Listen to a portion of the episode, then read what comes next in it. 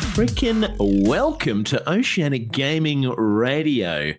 The uh, the little podcast where we tell you all about the week that was in video gaming. My name is Captain Perth, and alongside me, as always, Grizzly Game 86, and returning from his tour of honor, Pavloverface.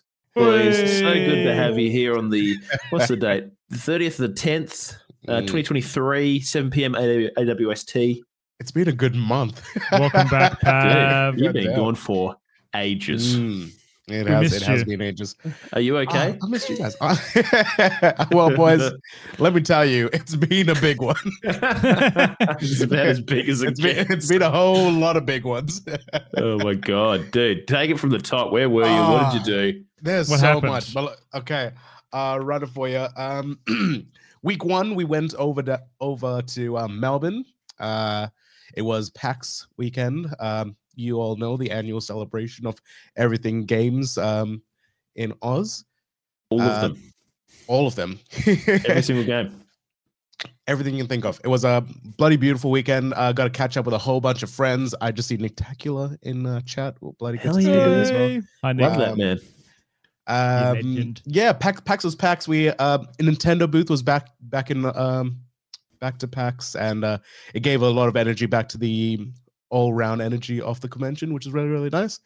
Uh, what I did, I, I did a couple MC gigs around um, around the event. I was uh, MCing at the um, at the Deep Cool booth, which is um which is a PC part uh, company.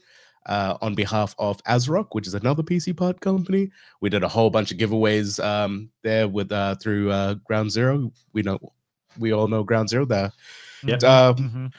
wonderfully sports team. Our family, our you know, our legends. That's right. I saw you're spending a bit of time with Sunny Movement over there, eh, Pav? Yes, doing that- things. that's right. So I, I was uh, partnered up with uh, Sunny because uh, I'll get to it in a little bit, but we, um, ASRock flew Sunny and I over to um, another event, but uh, we'll get there. We'll get there shortly. So PAX, I was uh, doing some stuff with PAX. I was doing some stuff with Sunny. We kind of gelling our vibe, getting getting our um, doing a little practice um, uh, collaboration sort of stuff, and it was uh, went very well. Um, we we did have respawn. Jim's telling me not to forget respawn. I will not forget about respawn. That was a very very big night Don't you Yeah. fucking dare. big um big night i was uh, emceeing um uh respawn as well. Did the cosplay comp. We did um pokemon card breaks live at the at the um, on stage of the of the respawn club. A bloody wonderful time. Uh oh it was just such a vibe. Awesome awesome awesome time. Um yeah got got to catch up with um so many friends. Um yeah ran into um oh damn I won't say that because I can't forget that. I can't remember the name. but I, I remember I remember running into someone and they were like, "Hey, how's Captain Pert going?" And I was like, "Hello, sir." Hello, good friend. No, you How ran into ya? someone um in my Yes. stream circle as well, um, oh, did I? yeah, you did. You um, retro gamer. You sent me a photo of him. Um, absolute legend of a man. Fuck. you both forgetting Hey, we're fucking both- we're names. both terrible. Uh, folks, I I apologize. It was it's been a big one. All right, that's that's my excuse. I don't can't. I don't know. now I'm curious as to who said how's Catherine going. I will. I will remember. I will remember.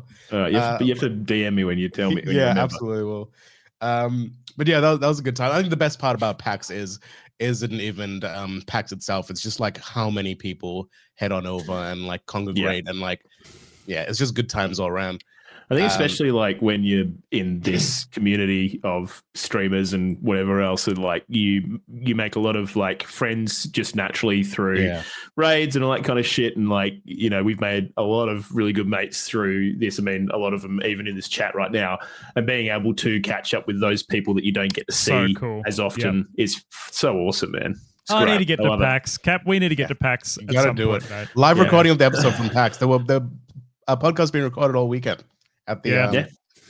I think the audio All right. technical booth. Yeah, got Yeah, got to make it happen. At Okay, some point. I'm going. I mean, tough Uh, year for you, Cap. Young baby, you know, and Yeah. traveling and all that kind of shit. yeah, sure we'll make it work next year. Next Next show. year. Gotta Yeah. Unless you have a Yeah. second by then, and then we'll be. it.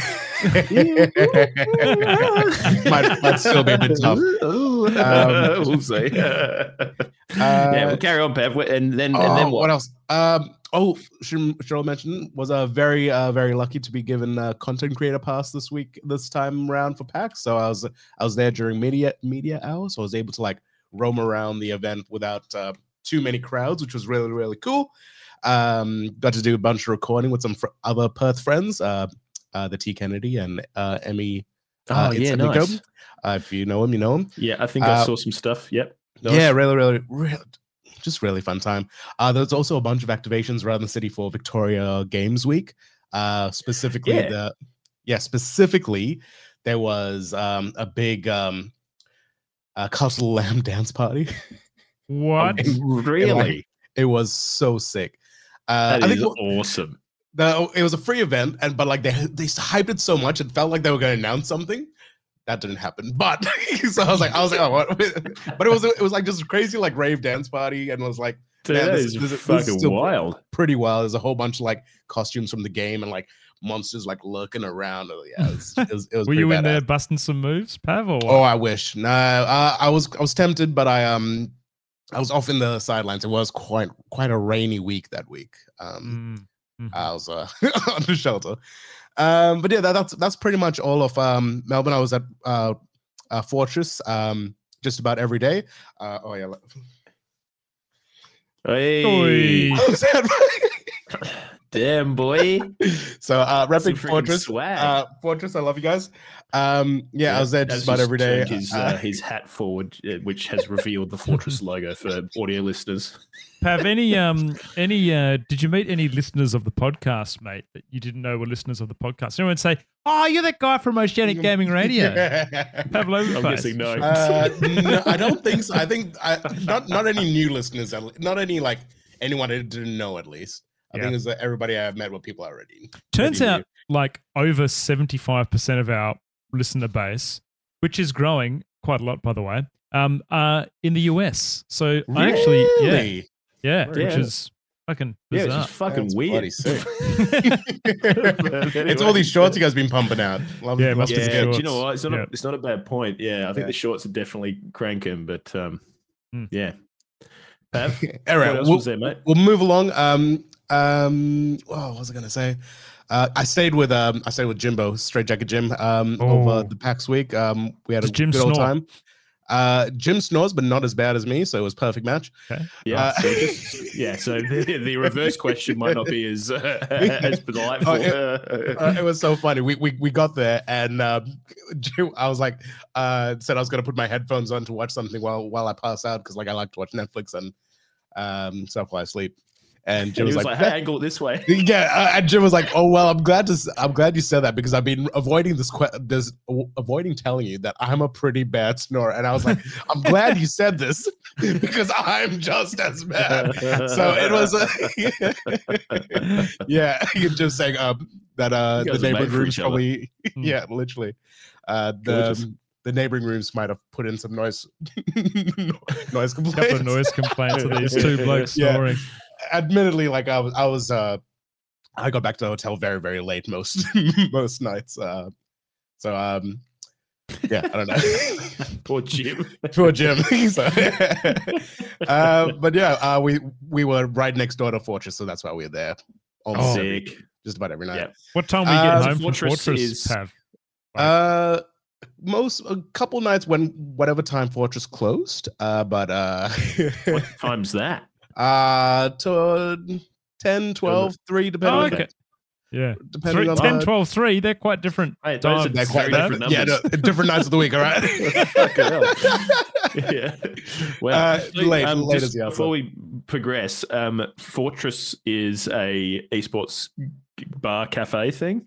yeah, it's um, it's really hard to describe because it's it's there's no I haven't seen anything else like its kind. It's a multi-leveled like um bar venue, and each space is like um built fitted with like a different uh, nuance of gaming. So they have like a they have an arcade, they have like a LAN cafe like style area. There's a, s- uh streamer pod rooms available. Oh, really? and they- so you can stream yeah, there, Pav, can you? Yeah, Like, absolutely. I saw. I did stream. I streamed wild. there on the Monday. That's uh, did wicked, like a, man. the PAX post PAX uh, catch up stream, and it was that was pretty good. Had a bunch of friends uh, pop into the booth with me. It was really fun. Um, Yeah, that was really cool. Uh, then there's a big tavern that's like um, World of Warcraft style themed, Which is, Ah, uh, Dude, this sounds so old, good. old timey uh, tavern. Have the stream sick. rooms. Can you just bring bring beers in there and like? Yeah, you can you can order off the table, so then they just oh bring it to you. Oh my god! dude. Yeah, it's We mental. got to do it. Yeah, we got to go to PAX and we've got to do podcast. We got to do a podcast Fucking episode hell, from. I'm We're definitely going Oh, there. Or we wait until Fortress comes to Perth. Fortress, I'm watching you. We're waiting. Yeah. We're waiting for you. Oh, is Get that in. like a secret announcement, Pav, or what? Oh no, I think uh, it's it's pretty well known that they want to bring it across the country. Uh, uh, uh, I'll br- I'll get there when I'll get there when I get there. But I did end up having a few more chats to Fortress people when I was in Sydney. Um, but yeah, we'll get there. Well, let's let's jump over to Sydney. Uh, s- I mentioned Sunny. Sunny and I uh, we d- we do stuff with Ground Zero, um, and Ground Zero brought us to do ASRock stuff at PAX, and that was kind of like a practice round for uh, South by Southwest. Uh, that we were um, we were flown over by ASRock to present their new line of motherboards, which is really, really Dude, insane. sick. Cool, man. Nice. Yeah, that went awesome. They did, they did, however, give us the worst slot of the week. So we were in the tech hall, which opened on the Wednesday, um, and that's like a whole bunch of uh, tech activations, boots, all this and that, all, all that sort of stuff. But it was like super corporate, uh, like American style uh, convention kind of thing.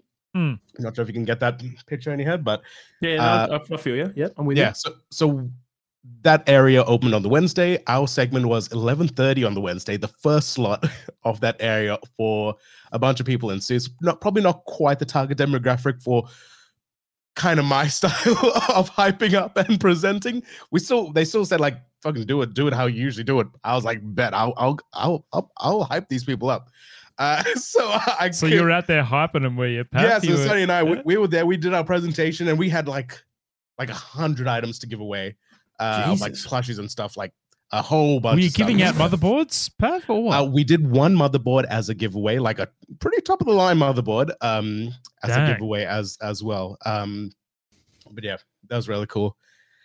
Yeah, and it went it went Dude, really well. nice. Sonny and I had like really good chemistry. It was um yeah, it was very good times. Uh, South by Side.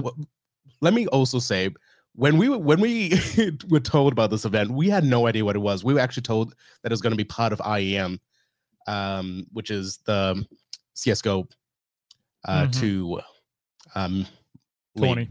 Yeah. tournament. Yeah. tournament. Um, and we were like, they, they told us we are going to be presenting something between the match on their on their stage, and it was like that sort of stuff. We didn't realize anything about that.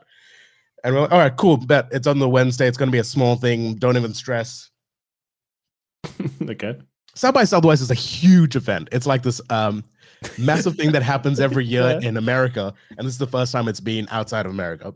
And it's like a big corporate thing, and like there is clearly so much money poured into this. There's like, uh, and it was across all of Sydney. There was like forty something venues across the thing. They're like They're- Jesus. there were musicians flown over, like so many, like quite a few A-list um, uh, musicians performing. So were they around the paying city. you like a hundred Keith bucks an hour, Urban? Like, Pav, or what? To uh, Um, that's a good question. Now, I might, might tell you later.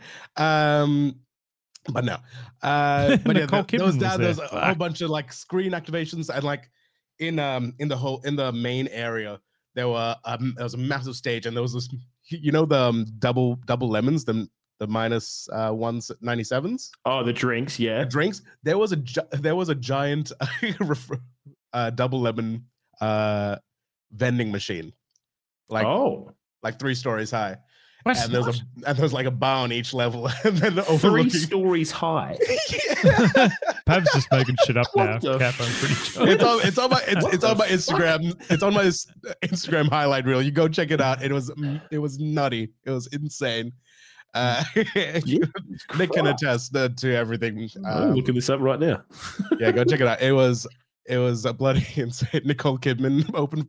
Nicole Kidman was there doing a few presentations as well. It was insane. Dude, I, what the fuck, Nice. man? This is fucking wild. I, I don't I don't even have words. It was like insane. Uh, but yeah, that So, was South by so Southwest. I Pav, is this uh, your biggest activation yet, then, mate? The uh, um the as a activation biggest presentation sort of it's the biggest event i've ever presented at but my present presentation itself was relatively small fuck yeah, these motherboards are good. come and get a plushie, and you're like throwing Yeah, shit well, at that- people. Oh yeah, like that. It was the the we did we did good work, but like the part where the part where we were at was pretty small. Like uh, we had a crowd of maybe like fifty people, which is still Yeah. fantastic. Nice one.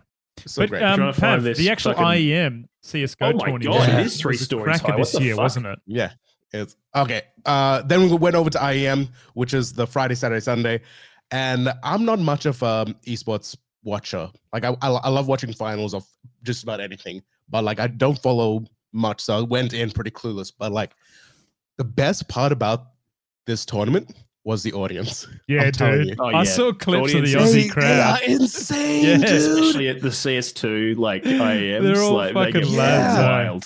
Dude, they, they are mental. Like Yeah. it was, it was phenomenal. Like the energy Was of the shoeies crowd. just going through the there crowd? was shoeies every few minutes. Yeah. Like people were cheering with their shoe in the air. Like, and then as soon as the camera game came to someone, there was shoeies. being- Like I, I couldn't, I couldn't count. I couldn't tell you how many there were. It was insane. Yeah, that is so good. oh my god, I felt the energy like going through me. It was wonderful. I feel was- like they tried to curb that behavior Yeah, at they, were- one they were point, kicking, and they they were kicking couldn't. people out for doing shoeies, eh, for a while. But I feel like they've just kind It of was just let impossible. it go on this one. yeah, so they've kind of accepted it, and like now they're they're memeing about it like uh, a little bit, but I mean, you know, like it's it's like a huge marketing thing for them because Mm. that's the whole thing is everyone's memeing on the shoeies. So why wouldn't you? Like, it's Yeah. just, you know.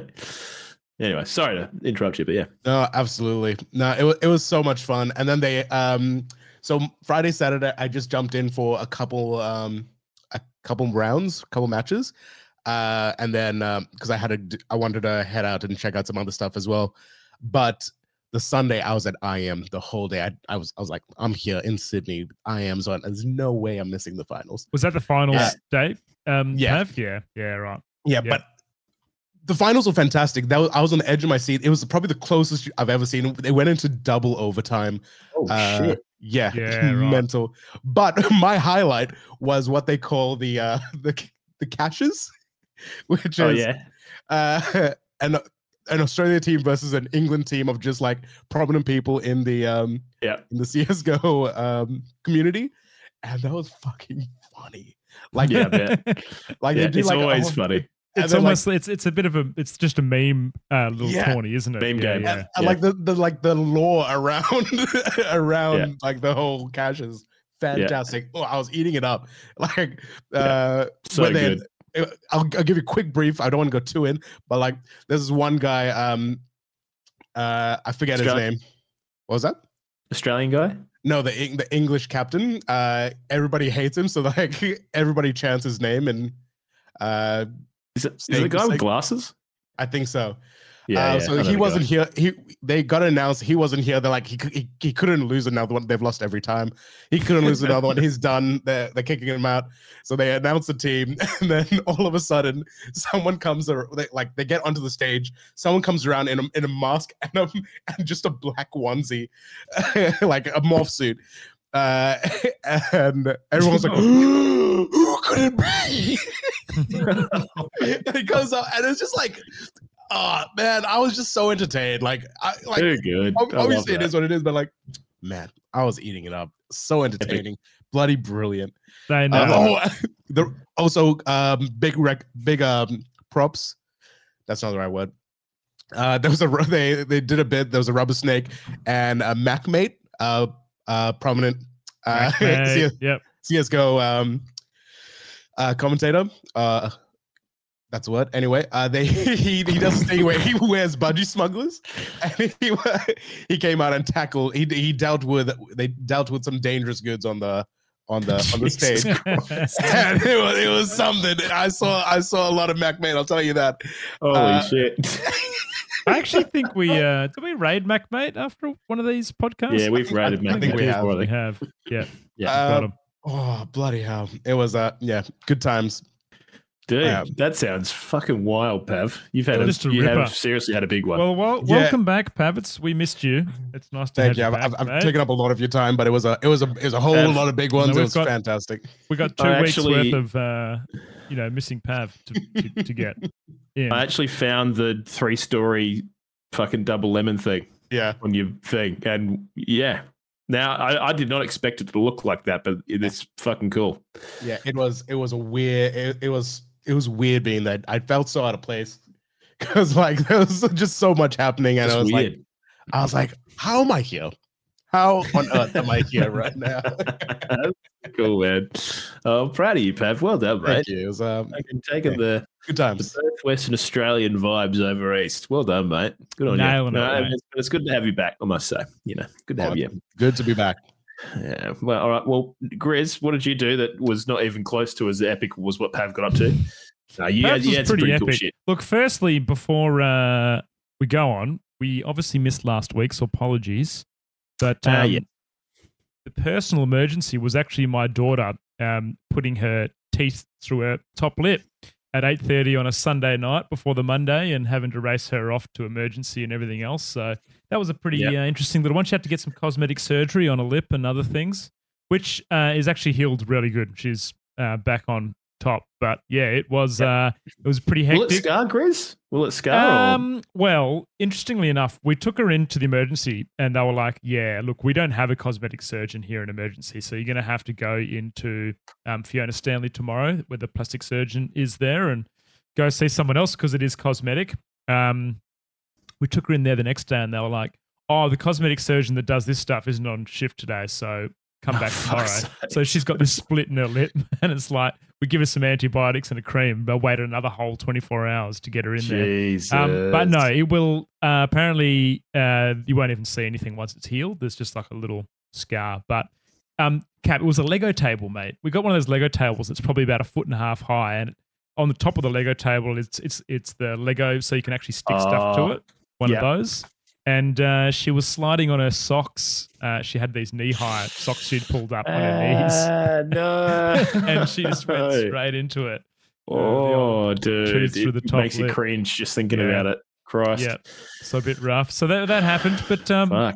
uh, she's all good now, which is uh, she's back on track, back in school and everything else. So all, all happy days. But this weekend, just been cap, I actually flew back in today from a little trip holiday with the wife to Adelaide. So I spent Yeah. spent three days in Adelaide. That was, you know what, mate? Like, um, I've never been to Adelaide before, first time. So I've done every other major city pretty much: Brisbane, Sydney, Melbourne.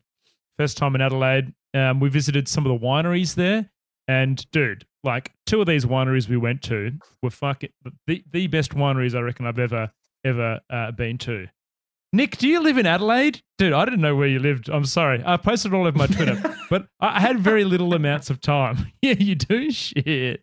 Sorry, man. Next time I'll be back. Uh, we went to this one winery called uh, d'Arenberg, I think it's called, and they have this. Uh, they have this thing called the Cube Cap, and it is four stories, um, and it's kind of like a maze through the four stories. You kind of walk your way through, and there's like art and stuff, and you literally get lost in there.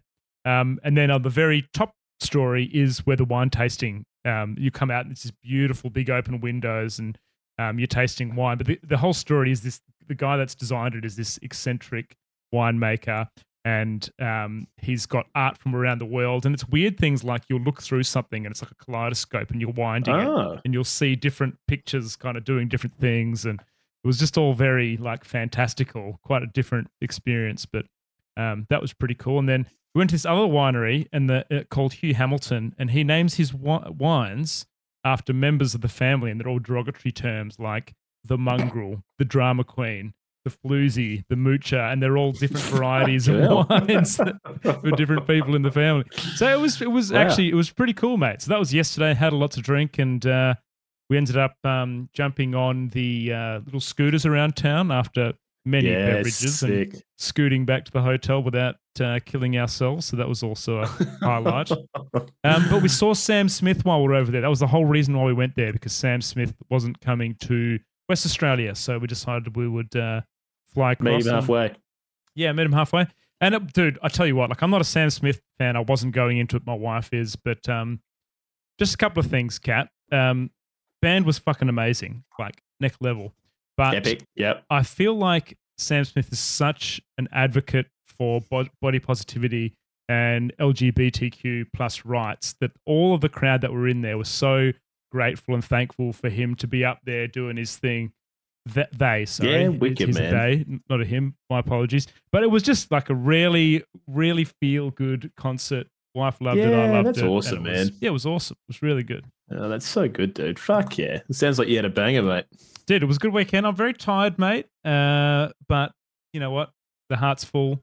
Feeling pretty, pretty good. Pretty good about myself, mate. Ready to go back into work tomorrow after a good night's rest. Oh shit, yeah, mate. Get into it. That's What great. about, what about you, Capo? What's been happening with you, mate? Gaming? Well, yeah, doing a bit of gaming. Not an awful lot actually. I haven't really. Um, I've just been kind of, I don't know, just busy. Like you know, things going on, and you know, birthday parties and all kinds of shit happening. So, I've kind of just been trying to squeeze, you know, some gaming in here and there, and then also in between just sections of not feeling like doing an awful lot of gaming either, just because I've been a bit cooked and just didn't want to sit on my PC or just kind of couldn't be fuck spooling up the Steam Deck. So. It was, um, you know, I've, I've squeezed a little bit in, but um, I mean, more recently, last weekend we had a Halloween party for a friend, and we dressed up. Um, I had to very quickly put together some costumes for myself and Ted. Um, Ted went as a uh, as a tradie.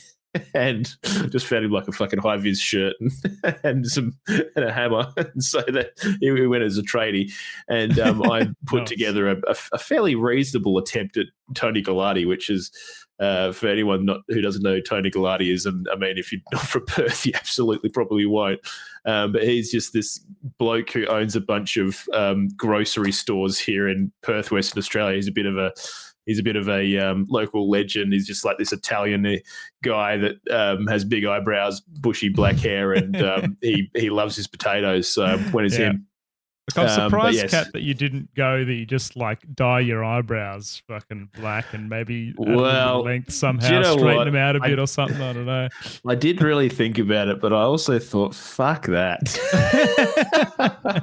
Honestly, mate, you That's what look the part. I will give you that. You Yeah, did thanks, look, mate. You did look the part. Very impressive. Yeah. Did you carry might around a sack of Discord. potatoes with you as well, or Yeah, I uh, did. I did did. Yeah, yeah. I had a sack of potatoes with me as well because you know you got to have your props. So did that, and Mia because like we only found out about the party like they fucking booked it like a week or so out from it, which is you know a bit pretty pretty fine to be asking people to um, dress up for a a, um, a Halloween um, party. So. Anyways, I had to put these these um, costumes together fairly quickly, and so Mia had this like shirt that had like a little fish cake ramen thing on it, and then we put some fucking chopsticks in her hair and found some wool and and she went as a bowl of ramen. I love that. fucking random, but it was good. Was there an Um, egg, so, egg yeah. on top cap or something? Was there? Did you get? A, No, we didn't get that far. We Yeah. had heaps of ideas, but we were like, let's be realistic. We have a one year old child and we'll do the best we can. So, Yeah. you know, it was, I think we did a pretty good job for what we had. So, um, but that was really good. And then, um, you know, um, Mia um, went out and caught up with a bunch of her girlfriends on the on the Saturday, and um, I looked after Ted uh, for a fair bit of that. So that was good. And then Sunday, we had a pretty hectic um, uh, day, actually. I ended up, um, so, okay, um, full story. Uh, we have two cats at home, both who live outside, um, pretty much permanently, full time. Um, they love it. And that's just, you know, it's just how it's kind of fallen. So, uh, but anyways, one of them we hadn't seen in about a week, and normally, you know, they go walk about for a couple of days or a few days here and there. So, anyways, um, Cash hadn't rocked up for a week, and I was like, "Man, we're gonna have to put something on the fucking Facebook community notice board or something because we haven't seen him in freaking ages." So we did, and we didn't get much of a response, and so I, I sent a few texts out to our texts out to our neighbours and stuff, and they hadn't seen him. Um, and then I didn't get a text back from one bloke who lives behind us, so I just thought I'd go and knock on his door and see what the go was. Um, and so I went around there, and it's this um, young bloke who rents behind us, and um, uh, no one answered the door when me and Ted went around there and had a bit of a knock. So um, rang the neighbour next door just to see if she knew what was going on, and she said that they'd been asked to move out because they were going to be redeveloping the property, which you know it's this old fucking ramshackled, you know, shack house in the middle of my suburb. Um, so anyway, so I was like, okay, no worries. So I thought, well, fuck it, I'll just, you know, if they're not going to be here, I'll just go and have a bit of a look out the back. So me and Ted, um, you know, went around the back of their their place, and they have this jam room um, out the back that they use for their band. Um, and I just started calling out Cash's name. and he, I could hear him meowing back, and I thought, "Fuck, that's fucking Cash. Where is he?" And so I walked up to the um, jam room, and he's he's locked in the fucking jam room, um, and he's been in there for a fucking week, no food, no water. And I was like, I tried to ring the bloke a couple of times because I had his number. Um, couldn't get a hold of him, so I just went, well, fuck it, I'm just gonna fucking smash the window. so I fucking threw a brick through the window. Um, and then uh, cleaned all the glass up and got cash out of there. And I'd never seen a cat drink so much water in my life. Uh, and yeah, that was my Sunday. So cleaned cleaned the um, glass up. Let uh, finally got a hold of old mate and said, "Look, mate, I've had to break your window because you locked my cat in the bloody jam room." And he was like, "Oh fuck, mate, so sorry." so it was, um, you know, it was. Uh, Did he make you pay for it. Cap, or was it all good? Uh, well, he's going to find out what the go is, uh, and because he's he's going to try and get his bond back, which is you know completely fair. But he said, "Look, would you be happy to go halves with me?" And I was like, "Yeah, mate, no worries." So um, potentially might be going halves in a window. We'll see. God Um, damn, but dude. yeah, Crazy, man. hectic Sunday. So Hectic um, Sunday, yeah. Fuck. and then me and Ted went for a big long walk afterwards. Then um, had um, a big bowl of chips, and it was fucking great. So, um, yeah, know, it's been a pretty pretty full weekend actually. Um, thanks for asking. so yeah, there you go. Um, but yeah, anyways, that's me. Now, I reckon we should um, talk about some video games because it's been thirty minutes and we haven't said a single word about a video game. Well, you know, Pav spoken a lot about video games, so you know. Um, but anyways, talked about it look, just bit. want to welcome you here to this fine little podcast of ours. Uh, if it's your first time here, uh, this is the Oceanic Gaming Radio. We are live every Monday night from 7 p.m. AWST on twitch.tv slash Oceanic Gaming Radio. You can come and join legends such as Sukai AU, Caging Runt, Nictacular, Sly Frostpaw.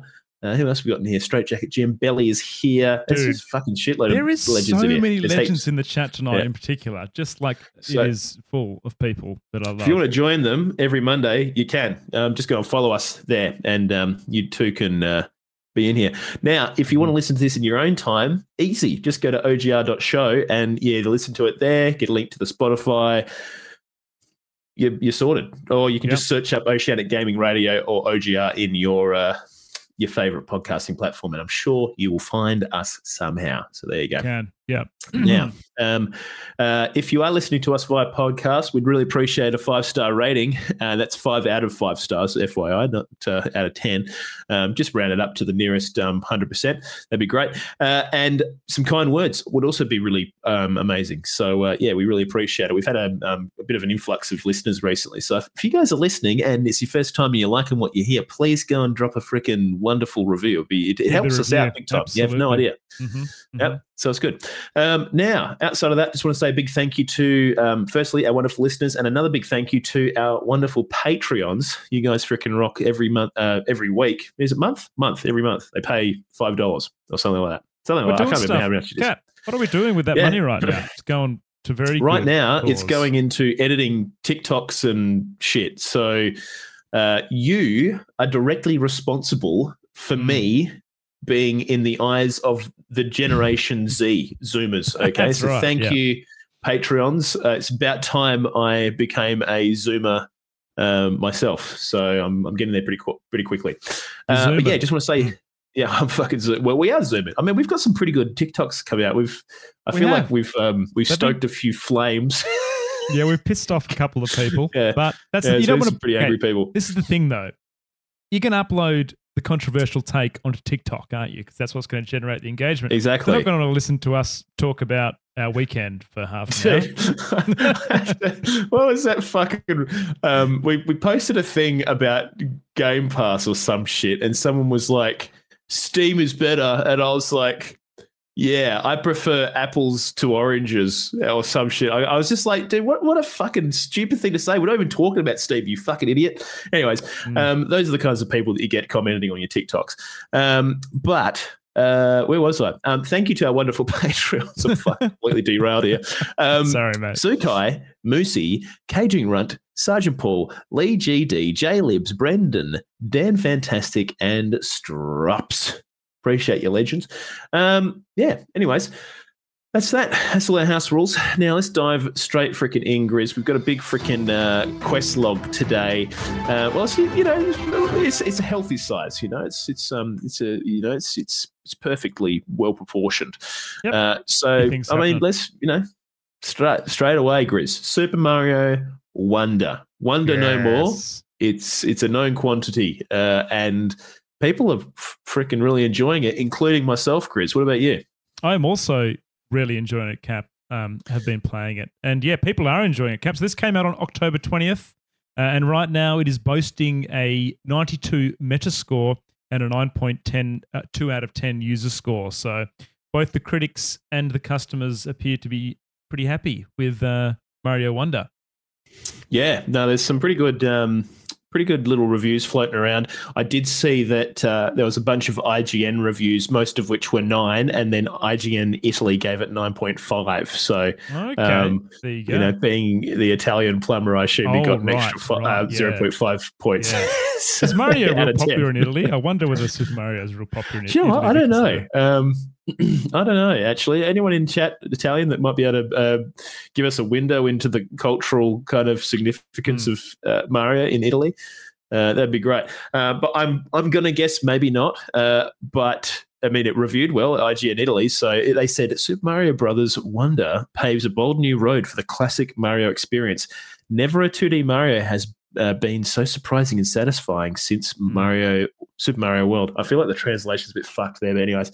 Um, Yeah, those Italians, mate. Yeah. You know. Yeah.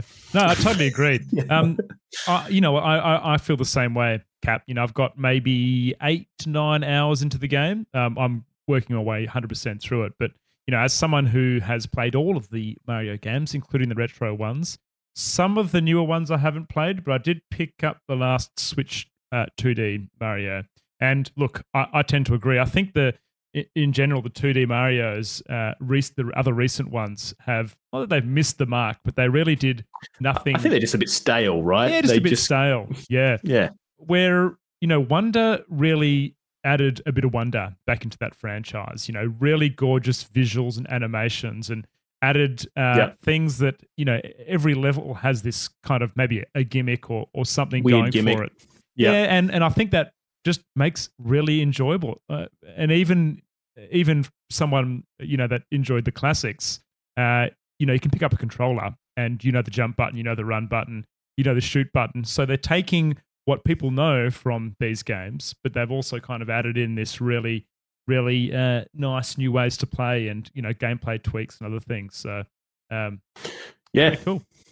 yeah. No, I, I, like it. definitely agree. I've I've been really enjoying it. Uh, we've I've, I've actually been playing it with Mia, which has been really fun. Oh, so really, dude. yeah, so Mia Who's doesn't really play go-to? video Who's your go-to characters, Cap? Who are the two? Uh, Well, Mia's been playing? playing Yoshi because Yoshi's like the invulnerability doesn't get hurt um, character, right? So that's the good thing about this game is you can have various skill levels approach it and not feel like you're completely kind of out of sync. So you know, Mar- uh, Mia can play as you know the the the invulnerability character uh, and kind of you know have a bit more um, leeway uh, in the game. You still fall down holes and stuff like that. So if you do, it's um, you know it, it you will sort of perish and require um, help from your friend.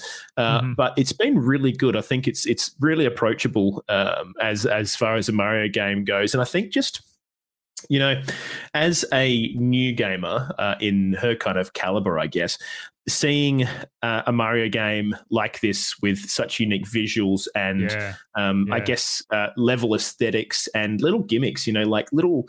Um, I remember we were doing one particular level where we got the Wonder Seed, which, uh, well, not the. Uh, I'm trying to remember.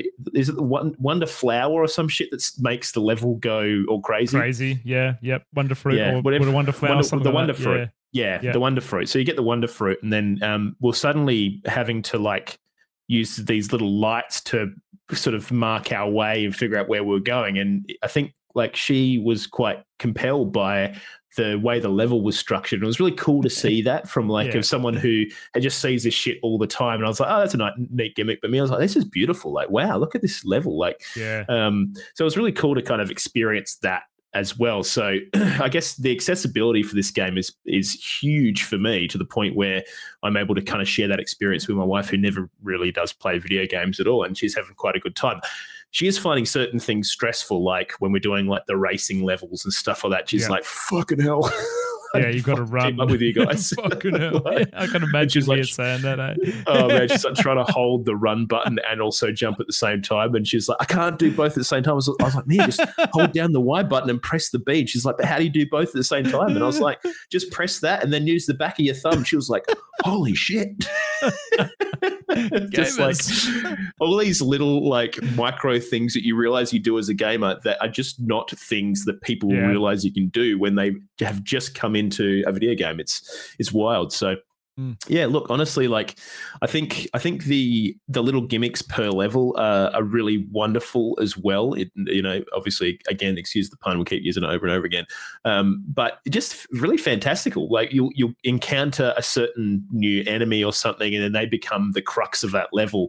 Yeah. You know whether they're freaking singing a massive song or you know they're stampeding across the the level once you get the the wonder fruit. Um, yeah, it's just it's a really unique take on the Mario franchise and I guess the 2D platformer in general and it's it's a it's a real treasure I think in a lot of ways it's it's um, I've been really impressed like I would agree, Cap, and I want to add a couple of things to your great synopsis of the game. The first one is um, the use of of music interacting with the environments, and particularly Yeah. things on the beat, really surprised me out of the box. I think there's a level in the first world where all the piranha plants are singing to the beat, yeah and as the beat Yeah. kind of goes, the um, pipes are moving up and down with the beat and Yeah. doing different things. And you know, like the development work to write the music, Sync like it all up. and sync it all Yeah. up and have it play good. It's almost like a um, a rhythm game in some sections, and I just think it Yeah, was you're not so wrong. so well done. I thought that was really cool. Um, and the other thing around the difficulty cap is, you know, the game's not particularly difficult, but uh, I never felt like I was just breezing through it and pissing through it Yeah. because I'm trying to 100% it, and there would always be something hidden somewhere in the level that you would need to go and find, whether it's down a pipe or you you need to like you know hit a hidden block somewhere or do something. And I think that that kind of they've done a really good job at balancing the difficulty with um, finding little hidden Easter eggs and stuff in the game to to keep you really explore exploring the level as a whole. So um, yeah, Oh, look, I agree with the review, and I think it's a it's a great game. I'm looking forward to finishing it, Cap, and then potentially maybe doing a little uh, very casual speed run of this game. I reckon it'll be really fun, you know, yeah because the way that you progress through the worlds is you need a certain number of flowers to unlock the entry to the next world. So it'd be cool to kind of.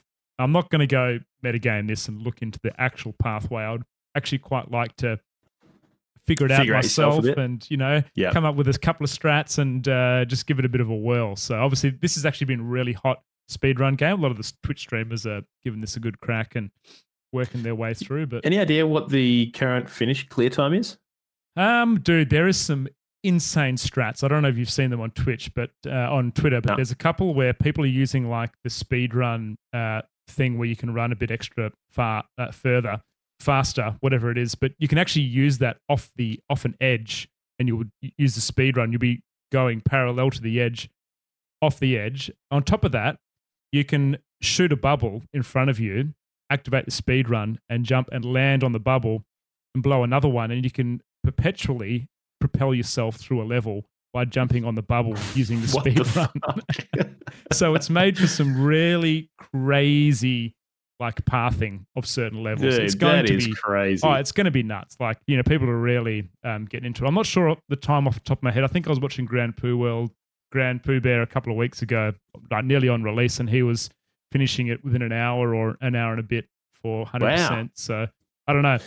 But it's a pretty big Yeah. game, though, Cap, isn't it? Like, know, I've been it is hitting, pretty it, big hitting it pretty hard, and I'm in World 3 Yeah. or something. So, But I do like No. the the variation between, you know, they have the more structured levels and then they'll have like some little checkpointy things where you're just doing some little sort of single um, screen stuff kind of generally or like a challenge thing. Um, and you're kind of earning your badges and stuff like that. It's I, I, yeah, I just think it's really well put together. But I, I will I will definitely um, join you on that sentiment of the difficulty not being like particularly hard or anything.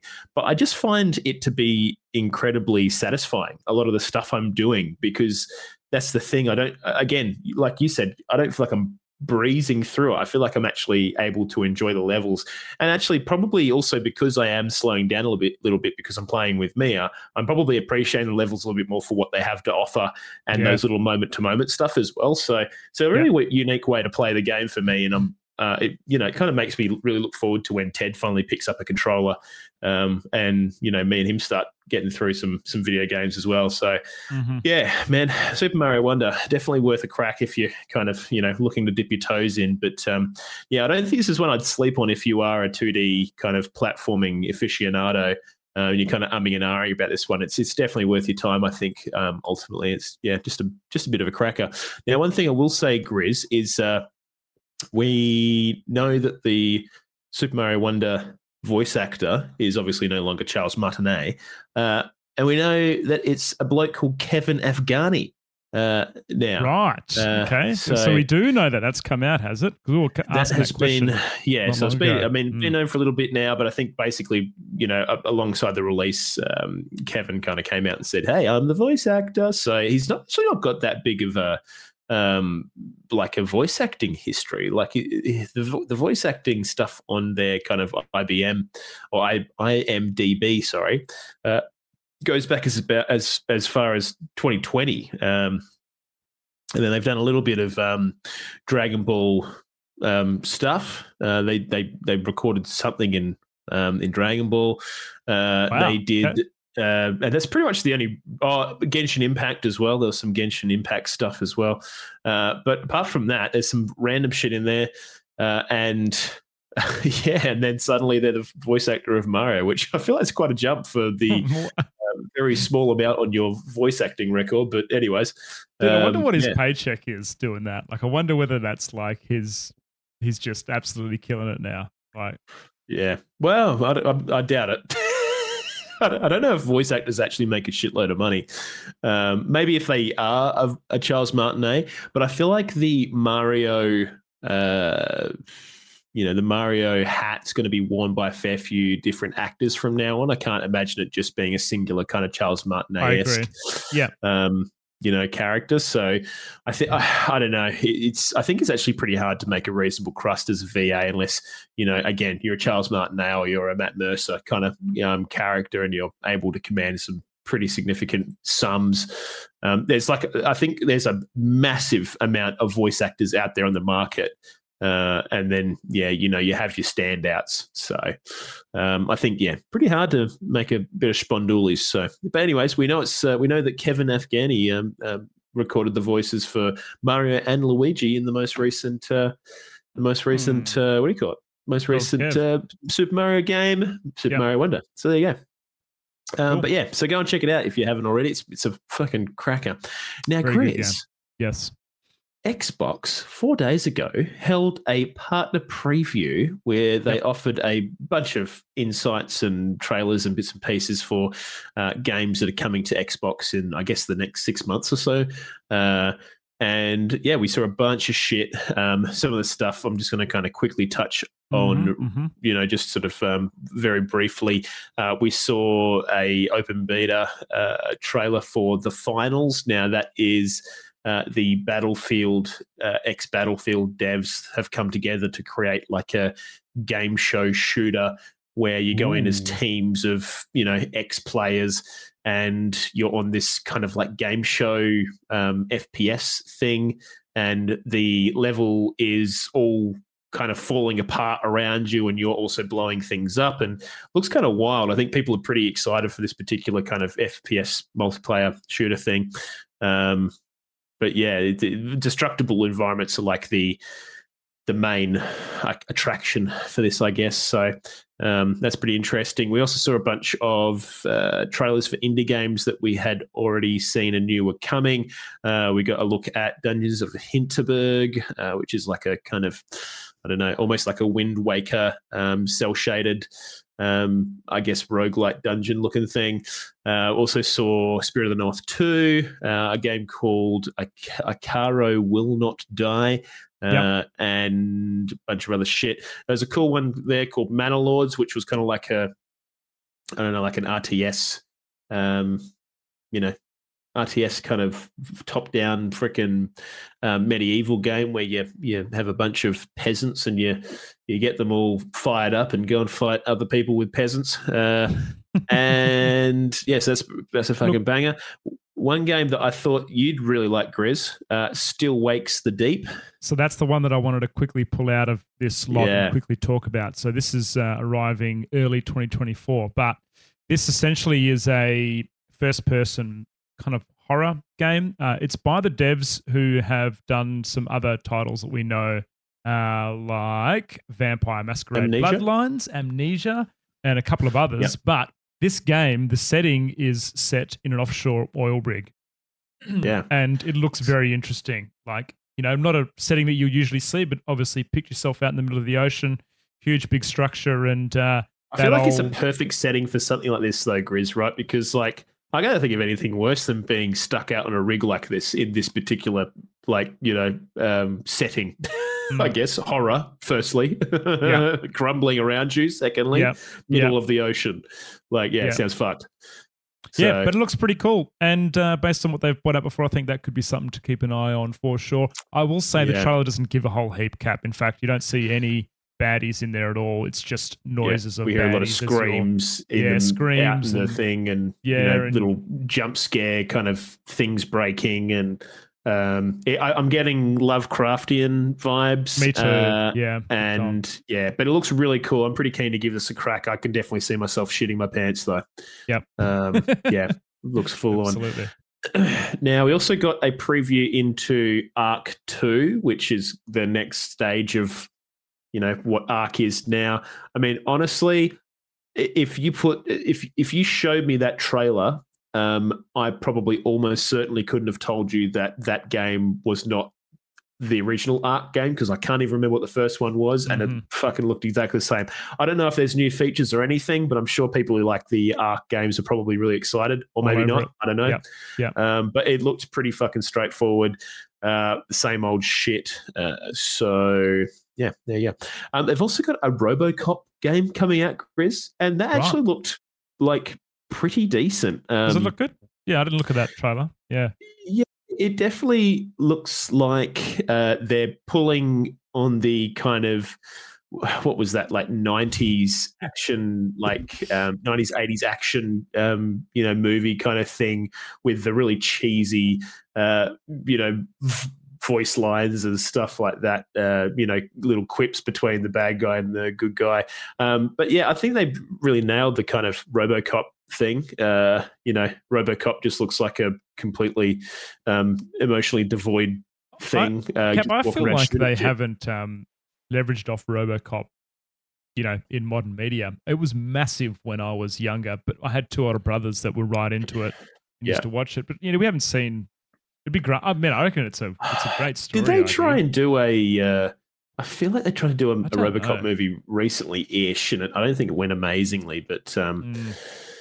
yeah, I, I think this. I think this looks like a really good take on on that whole RoboCop franchise, and uh, I, I I don't know. I guess the the proof will be, you know, is it more compelling beyond just the gunfighting uh, and the moment to moment stuff, and you know, is the you know, is there a reasonable amount of story behind it, or is it Yeah. you just literally running through and shooting punks and and um and shit? But it look, it, you know, it, it looked pretty good. Um, so yeah, I guess time will tell. See what it Mhm, kind of looks mhm. like.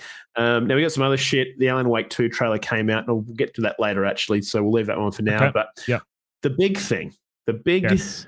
fucking thing that we got from this was a first in-engine look at the Metal Gear Solid Three remake, or Metal Gear Solid fucking Triangle, I think they're calling it. yeah. uh, yeah, Triangle head. Yeah. Triangle Head, yeah, Metal Mhm. Gear Solid Triangle Head. Uh, They they showed us some footage um, of. Snake crawling through the mud. Um, he walks right past an alligator, and the alligator didn't even flinch. Delta. Um, That's it. Delta, Sorry, Thank Delta. you, I Yeah. prefer triangle. Okay, uh, Metal Gear Solid three sided Yeah. shape. Uh, So yeah. Anyways, you, you you get a really good look at it. Uh, it looks it looks really nice. Um, I think I wasn't really that impressed by it. In all honesty, I, I, I thought it was fine.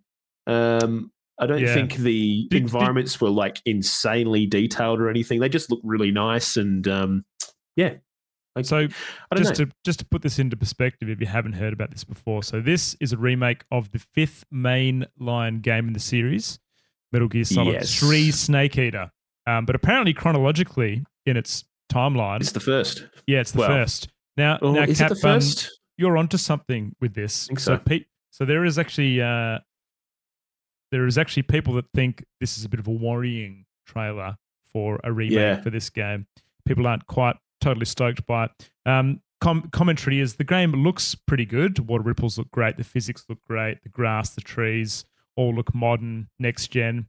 Um, but people have some issues around the lack of uh, the stealth mechanics and some of the combat because this is an in-game Yeah. trailer, but you actually don't see any combat in there. Um, No. Snake is never seen firing a shot, never seen performing close uh, quarter takedowns, interrogating enemies, or the stealth mechanics, which were all cornerstones of this particular uh, game in the I will say there is one takedown that is done. It's not completed in the trailer, but I don't Yeah. know. I mean, maybe they're going for a trailer as if you were the receiving end of Snake's dastardly infiltration. And technically, if that was the case, you would never see him. You would never hear him fire a shot, and you would never see him take you down because you'd well, be fucking well, dead. well, they say this here, Cap. The one time Snake actually does perform a combat maneuver, grappling that one soldier at the beginning, it plays an awkward animation and a dull thud, and the trailer cuts away Yeah. before anything else interesting happens. So yeah. who knows? I mean, this might be their take at trying to give people suspense, but there is definitely a group Yeah. of die-hard Metal Gear Solid fans that have gone, "Ooh, uh, we want Yeah. to see some more of the mechanics that have made people fall in love with this game." So, Yeah. uh, I'm not too sure when we're supposed to expect this video game. Um, I'd imagine probably not even next year. I, well, do you know what? Based on the, the trailer, I'd hope not next year. Maybe it needs a bit more time in the oven. But if they just kind of wanted to give us a bit more hype, which, you know, tends to be the case for a lot of these trailers, they just want to get people going, oh my God, it's coming. Um, yeah, I, I- I just thought it was okay. Uh, you know, we didn't even see any of the, the bosses from Metal Gear Solid 3. Like some of those bosses are super iconic, like the fucking old man that has Oh, yeah. bees, like bee man. I can't remember what his name is, but he just he just controls bees, which is just so sick. Um, and so we didn't see him. Um, we didn't see uh, like Big Boss's mentor, um, Lady Boss. I can't remember what her name is. I, I, it's been so long since I played this game, but um, I, I have very fond memories of it. And uh, yeah, I, I think for this, I'm I'm hoping for more. Um, and I kind of almost wish they didn't even fucking post this. You know, honestly, I'd probably do. that. I'd rather Yeah, just live in happy solitude, knowing that it's coming eventually. And um, Someone's yeah, always going to complain about something, Cap. Let's be honest. Hey, um, And it's question, probably me. you know? question It's though. probably going to be Cap, me. question. yep, Um, yep. This is a Unreal Engine five game. Have we had many releases using five engine yet, or is this going to be one of those? Yeah, we've had fucking shitloads. Have we had Um, shitloads? Unreal Engine five games. Yeah, mate, absolutely. Um, what do we got so far? Fucking hell, these are, uh, we've had lots. Surely, Had I- lots? I, can't. Okay. I can't. I don't know any off the top of my head, but um, Hmm. I'm just. I've just typed it in, and I can't see any that. Uh, well, this is. Unreal Engine five. So, um, Yeah. I mean, look, the water graphics looks fantastic. Someone in chat tell me games that have. Oh, hang on. All games confirmed to be. No, I, I don't fucking know. Well, I, I tell you what is uh, Fortnite. is Unreal Fortnite, Engine 5. Fortnite. That's right. They had, Fortnite. that, they had that new Uh, new stuff that you um, could do. yeah. So uh, look, there's, there's definitely a bunch. So, um, yeah. So, anyways, look, I thought it was yeah, it was okay. Um, go, you guys go and have a look for yourselves and let us know in our Discord server.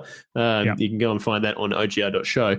Let us know what you thought about the trailer. Um, yeah, average. Um, the crocodile looked cool. So did the snakes. Uh, but yeah, anyways. Mhm, mhm. Um, but yeah, so that was the um, the partner preview. Pretty much everything they had to, to offer. They also had some stuff for uh, Like a Dragon Infinite Wealth, which is coming soon. Um, with some new mini games shit or some something. I don't know.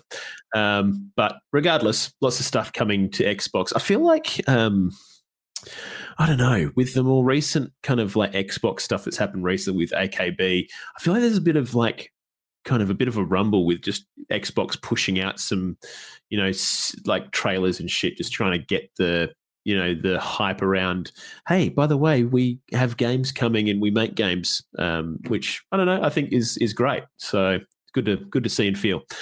Now grizz post microsoft activision king blizzard buyout um, we've had our good friend mr philip spencer um, jumping on a podcast and talking all things video gaming uh, and just kind of just getting into the nitty gritty on what's going on with the buyout, post buyout, I guess, uh, and what that means for Game Pass, what that means for maybe some old IPs, uh, etc. Um, the takeaway from all this is basically that they are very much going to be looking at old IPs. Uh, and you know seeing what they can do with them effectively so that's nice to hear because i don't know you you quite often I feel like when you don't have a parent company like maybe someone like Microsoft pushing you to maybe try out some of your old IP, IPs, maybe you're going to be hyper risk averse and not try them out. So maybe we'll see some Lost Vikings soon, Grizz. Maybe we will. There's actually, I was actually interested about this. guy. I had a bit of a read this afternoon, but uh, it's interesting how he's talking about it as well, because obviously Blizzard were in hot water around some of their remakes, mainly the Warcraft ones that weren't particularly good trying to bring those out of the out of the vault. But um, he's kind of Spencer's kind of saying that uh, he's not keen on cash grabs. I want to make sure that when we go back to visit uh, something, we do that with our complete ability, not just create something for financial gain or a PR announcement and not deliver. So, I mean, yeah. like, coming from Microsoft, who knows? Hey, Cap, it's a nice sentiment, but I, I think ultimately that's why you go to your old IPs is because realistically they are cash grabs. Yeah. Um, you know, the reason, okay, yes, it's very like I, I, I do think Phil Spencer's heart is in the right place a lot of the time, but these companies go back to these old IPs because they are super fucking low risk hmm. and you can easily put them out. People will fucking buy them regardless of quality. And we've seen that happen time and time again and get excited about them. Whereas yeah. you, you do a new IP, you do a brand new game, it can be maybe difficult to kind of get that IP and people hyped for it, etc. Um, even some new games, it might be hard to get people hyped for it if the features aren't as people had hoped or wanted. Uh, so yeah, I, I, mean, look, ultimately, I think. Yes, I think Phil Spencer is the kind of guy that probably does mean that. But underneath all that, uh, a bunch of other fucking suited knobs that work at, at these companies and don't believe or agree with Phil Spencer, they'd be going, we are totally doing it for these reasons, and that is exactly why we wish to do it. Is for the money. So that's fine. It's totally fine. I get it. That's if business. I had a wish list, and I'd be interesting to hear yours, but there's actually some um, Blizzard games that truly were a like a piece of my um, you know very early gaming times back on some of the retro consoles. One of those was Rock and Roll Rock and Roll Racing, which Jim has brought up in chat. That'd be a, a sick remake, which is kind of like this car top-down car racing game that had a banging soundtrack. I think they had um, um, oh, what was the band? Uh, Paranoid by Black Sabbath was like one of the title tracks on it. Oh, dude, sick! But also, they had a, there's another game called Blackthorne, which was this stealth-like shooter. Um, uh, it's very hard to explain, but you could kind of like hide yourself in any location, and the enemies would walk past you, and then as they're walking away from you, you could duck out and shoot them and stuff. But it was just really well made, and it was a a rogue a, a uh, what's a Metroidvania cap? Metroidvania. so you kind of work your way yep. through. So you know, just uh, this is just ideas. Me talking about their their retro library that hasn't been touched in decades that potentially is open slather now for remakes and remasters and things that could be um, pretty cool. Oh, then dude. maybe what about the what about the first StarCraft games, Cap? We've got those as well that could potentially be looked at. Oh, dude, absolutely. I think like man, there's so much shit. I mean, there's even like you know old Activision IPs and games that we could potentially see come back, like You know, what about uh, maybe like a Pitfall or something like that? You know, you ever play the old Pitfall games? You know, that was Mm. they were crackers. I remember playing those as a kid on. Um, oh fucking hell! I think it might have been PlayStation from memory, but I can't quite remember exactly which um, which game those ones came out on. Pitfall Harry, I think the bloke's name was, but those, those were those were bangers. There was like later Pitfall games as well um, that came out, uh, which were really great. Um, but uh, honestly, again, I think I'd like to see Lost Vikings. Like another take on Lost Vikings could be great. Uh, but maybe even just Lost redo Vikings, yeah. Warcraft RTS, the original. You know, do that one from um, from the ground up. Uh, do a do a What brand new take on that. Vikings? Is that where you had like a couple of different Vikings you could swap between and like you had to yeah, do stuff? Yeah. So you'd have to like you you'd swap between the three different Vikings, and one of the Vikings had axes that he could use. The other That's Viking right. had a shield, and I can't remember what the other Viking did, but um, he was like the brains, I guess, uh, so he could do something else. And you'd have to use those three, and you'd switch between them to get through different levels. And you know that you'd use one like the guy with the shield, you could walk across his shield, so you could use him to close gaps, and then Yeah, um, right. you know it, it Gee, was, it's it was probably great. like the start of games like Trine and those kind of things that had no, it absolutely was. mechanics. You know, yeah. that's where the roots comes from for sure. Like that idea of switching between the three characters to traverse through um, things. So you're 100 percent correct on that. Like that's where it all came from. So um, Jim in chat saying Olaf was defensive, Balrog was offensive, and Eric was fast and could jump. That's right. I remember cool. that. yeah, right. Yeah, there was a um, a homage to those three characters in uh, one of the new World of Warcraft dungeons, which was actually a uh, take on an old dungeon. I can't remember the exact dungeon name off the top of my head, but yeah, there was like there's a boss fight where you literally fight the Lost Vikings, and they are those three blokes um, in one of the dungeon fights, which is really fucking rad. So yeah, really cool. You know, this could be Um, really refreshing for uh for Blizzard devs too. You know, like feel like oh, dude, might might give Yeah. a bit more of a license to to to be creative again, pulling maybe some of those titles out of the uh and Activision too. uh, Yeah. And uh, you know, it kind of it's interesting to see where we it may end up and what we'll see. And they're talking about Yeah. it, Cap, and that's the important thing. You know, get talk about these old IPs, have a chat about it. You know, Phil's get people about it. excited. Yeah. Yeah. Um, but I mean, alongside all that as well, Grizz, he did also mention that uh, we probably won't be seeing a lot of the games that we're hoping and expecting to find on Game Mm. Pass anytime soon, probably not till well until next year. Um, Your Call of Duties and uh, even stuff like, um, I think, you know, kind of alluded to things like World of Warcraft, etc.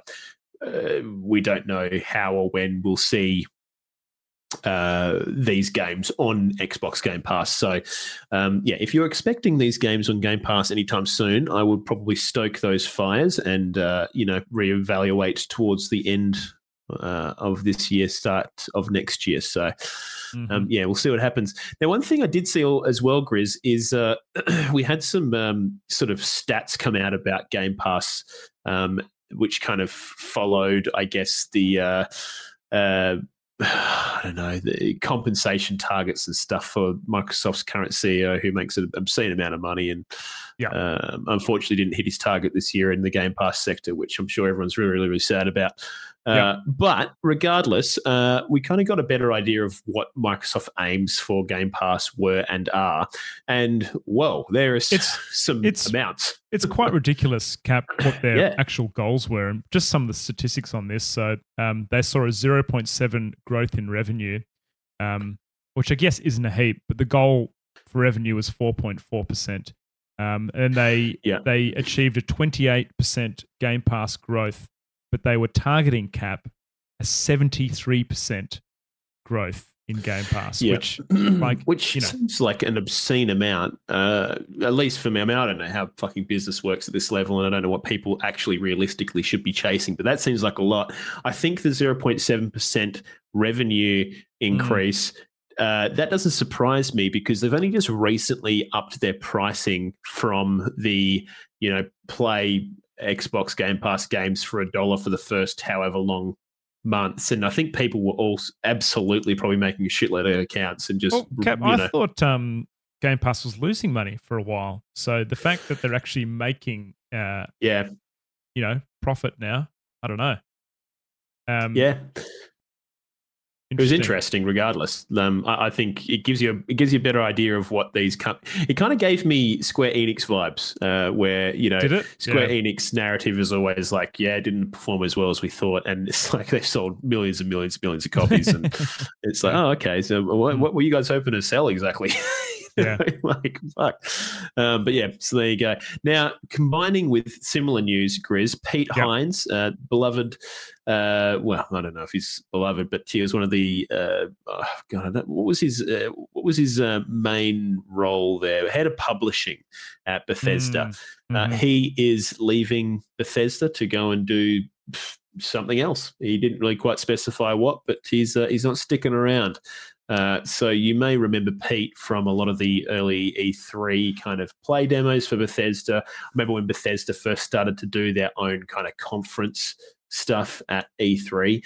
Uh, Pete Hines was always one of the main, you know, alongside Todd Howard, uh, those kind of guys, one of the main big personalities at these events. And uh, yeah, the fact that he's retiring is, uh, I don't know, kind of like a. I feel like we've kind of hit this generational thing at the moment, Grizz, where we are seeing mm. a lot of devs of this caliber and um, I don't know, um, Cap has been there for 24 years, and yeah, you know one of the one yeah. of the leading executives behind the Elder Scrolls games, Fallout, and as well as Starfield. And um, yeah, one of the articles you linked was an interesting read because they were talking about how now that Starfield is kind of wrapped up, um, they reckon that a lot of the senior execs have worked through such a large game that it's almost like, oh, now's my time to retire. It's like your last game of football, you know, or you know, yeah. your last big game, you've played a season of soccer or whatever it is, and you're getting a bit older that you, you know, yeah. you, you ha- hang the towel up and um, pass it over yeah. to younger devs. But yeah, interesting. Like it never ends though, right, Grizz? Especially when you uh, uh, work for a company like Bethesda, where your time between sequels is fucking insane, may yeah. I say. Mm. Um, you know, you're looking at 10 plus years per game almost at the moment. I mean, when, when what was Skyrim? Skyrim's like 10, 13 years or something stupid. Um, maybe Pav might be able to get me that exact statistic, uh, that exact year of Skyrim's release date. No, can't do that. His fingers are broken. It's impossible. Um. Impossible. Um, but yeah, I, I feel like it, it's hundred percent right because otherwise, I mean, you know, even the release date between um, Fallout Four, you know, probably one of their major, um, you know, last big RPG experiences between then and now, that's a significant amount of time, right? Uh, and then, you know, you've presumably eventually going to have Elder Scrolls um, 6 on the horizon. Who knows fucking when? It seems like every time we hear a rumbling of it, it's like, yeah, you probably won't be seeing that game for at least five years. And we hear that every time. So it's like five yeah. years in the future, all the time. Every time you think of it, it's five years again, five years again. So um, November 2011. So yeah, what's that? 12 years? That's a long time, man. That's that's a lot of years for video games to be in development um, at a time. So yeah, uh, I mean, I think you'll probably see Todd Howard. I mean, I would think Todd Howard won't leave Bethesda until the next Elder Scrolls game comes out. I think for him that would be probably too difficult to to let go. But I suppose it also depends on what state Elder Scrolls is in, because if he doesn't presume that the game is going to be coming out before he probably wants to retire, maybe he will. But yeah. I imagine he'll be there for that. I was actually yeah. so Cap. I know you're already worried about Elder Scrolls, but you know, say if Todd does depart before Elder Scrolls is released, would you? How would you be feeling about the release of that video game? Now that we've got Peter Hines and Todd leaving?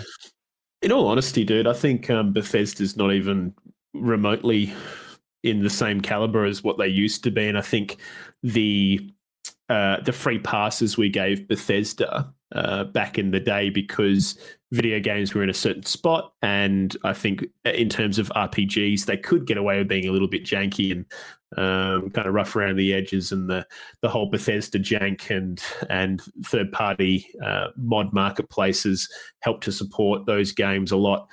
I think games have changed immensely. Um, I mean, we'll talk about it soon, but uh, Starfield's done really well. But um, I don't think Bethesda needs these guys anymore. Mm. People are still willing to play these RPGs, despite, I mean, in my um, very um, illustrious, important opinion uh, that everyone should listen to because it's really important. Um, the game fucking sucks. Uh, you know, ultimately, um, it's it's fucking. We're going to clip that Like, for the TikTok again and just about to annoy all the Bethesda fans again, mate. Yeah. I mean, it, I I just feel like it's kind of low effort, honestly, and like what they've Yeah. produced is just not even close to other similar RPG experiences, and they just get the Bethesda, you know, big thumbs up from all the fanboys. No worries, it's a great game, but it's not really. Um, it's it's a very unfortunate, um, you know, shadow of itself. I think these days, Bethesda, uh, and I really hope that they can do something special for Elder Scrolls Six, but I doubt it. I really doubt it. I can't really, based on what I've seen recently, I feel like even Skyrim for me was a bit of a disappointment after having played Morrowind and um, Oblivion. And I'm going to sound like such a wanker talking about this, but I honestly have always felt like this. See, I fucking love like Skyrim, Cat, but I modded the fuck out of it, was so it was quite It was different. fine. It was fine, but I feel Yeah. like it, it was really watered down, like from when we had older experiences. It was kind of like um, if you, uh, I, I mean, a lot of people probably prefer older D and D rule sets for you know reasons being they're a little bit more archaic and um, a little bit more funky. Whereas the you know slowly over time the rule sets get a little bit easier to consume as a player because you want to onboard as many players as possible. And I feel like I've seen that in the Bethesda approach to making video games. Um, look, I don't know. How do I feel about it, Grizz? Yeah. Fucking cares. you know, Yeah. I don't know if I'm ever going to really enjoy another Bethesda game, honestly. So it doesn't bother me. Um, Yeah, we'll see what happens. We're fucking Zoomers, mate. Playing Mario now, you know? Yeah, we are. zo- Mario Yeah, we're Wonder. busy.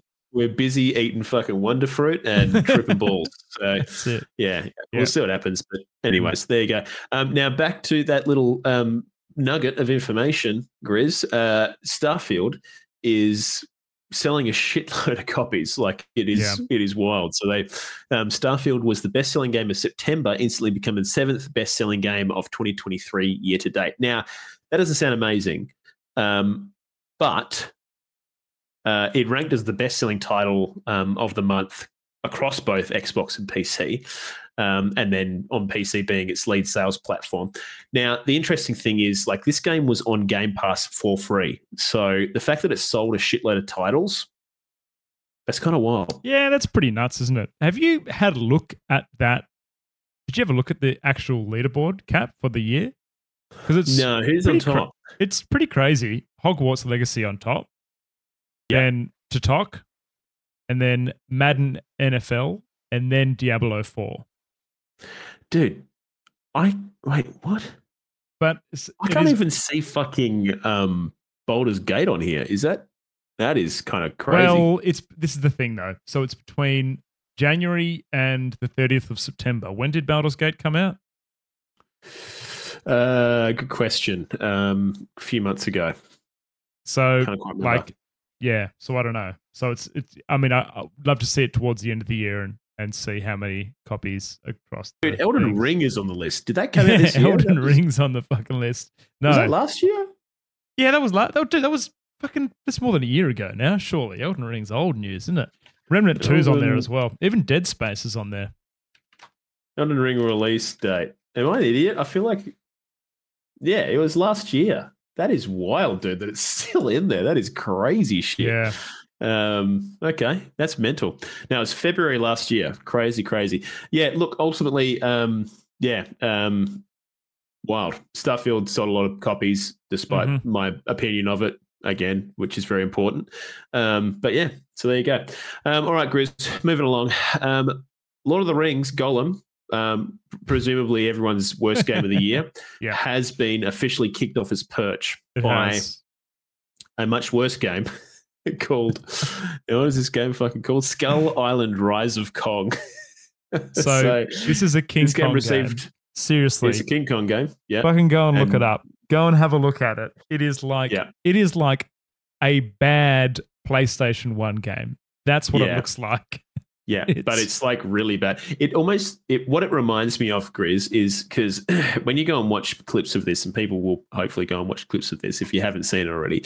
But the game barely looks playable, firstly. But secondly, the animations are like someone has just whacked these together from like you know, I don't know if people remember the olden YouTube days of Garry's mod uh, fucking animations and stuff, but it reminds me of that where the animations are really kind of off kilter and just very, very amateur, uh, and Yeah. they look horrific.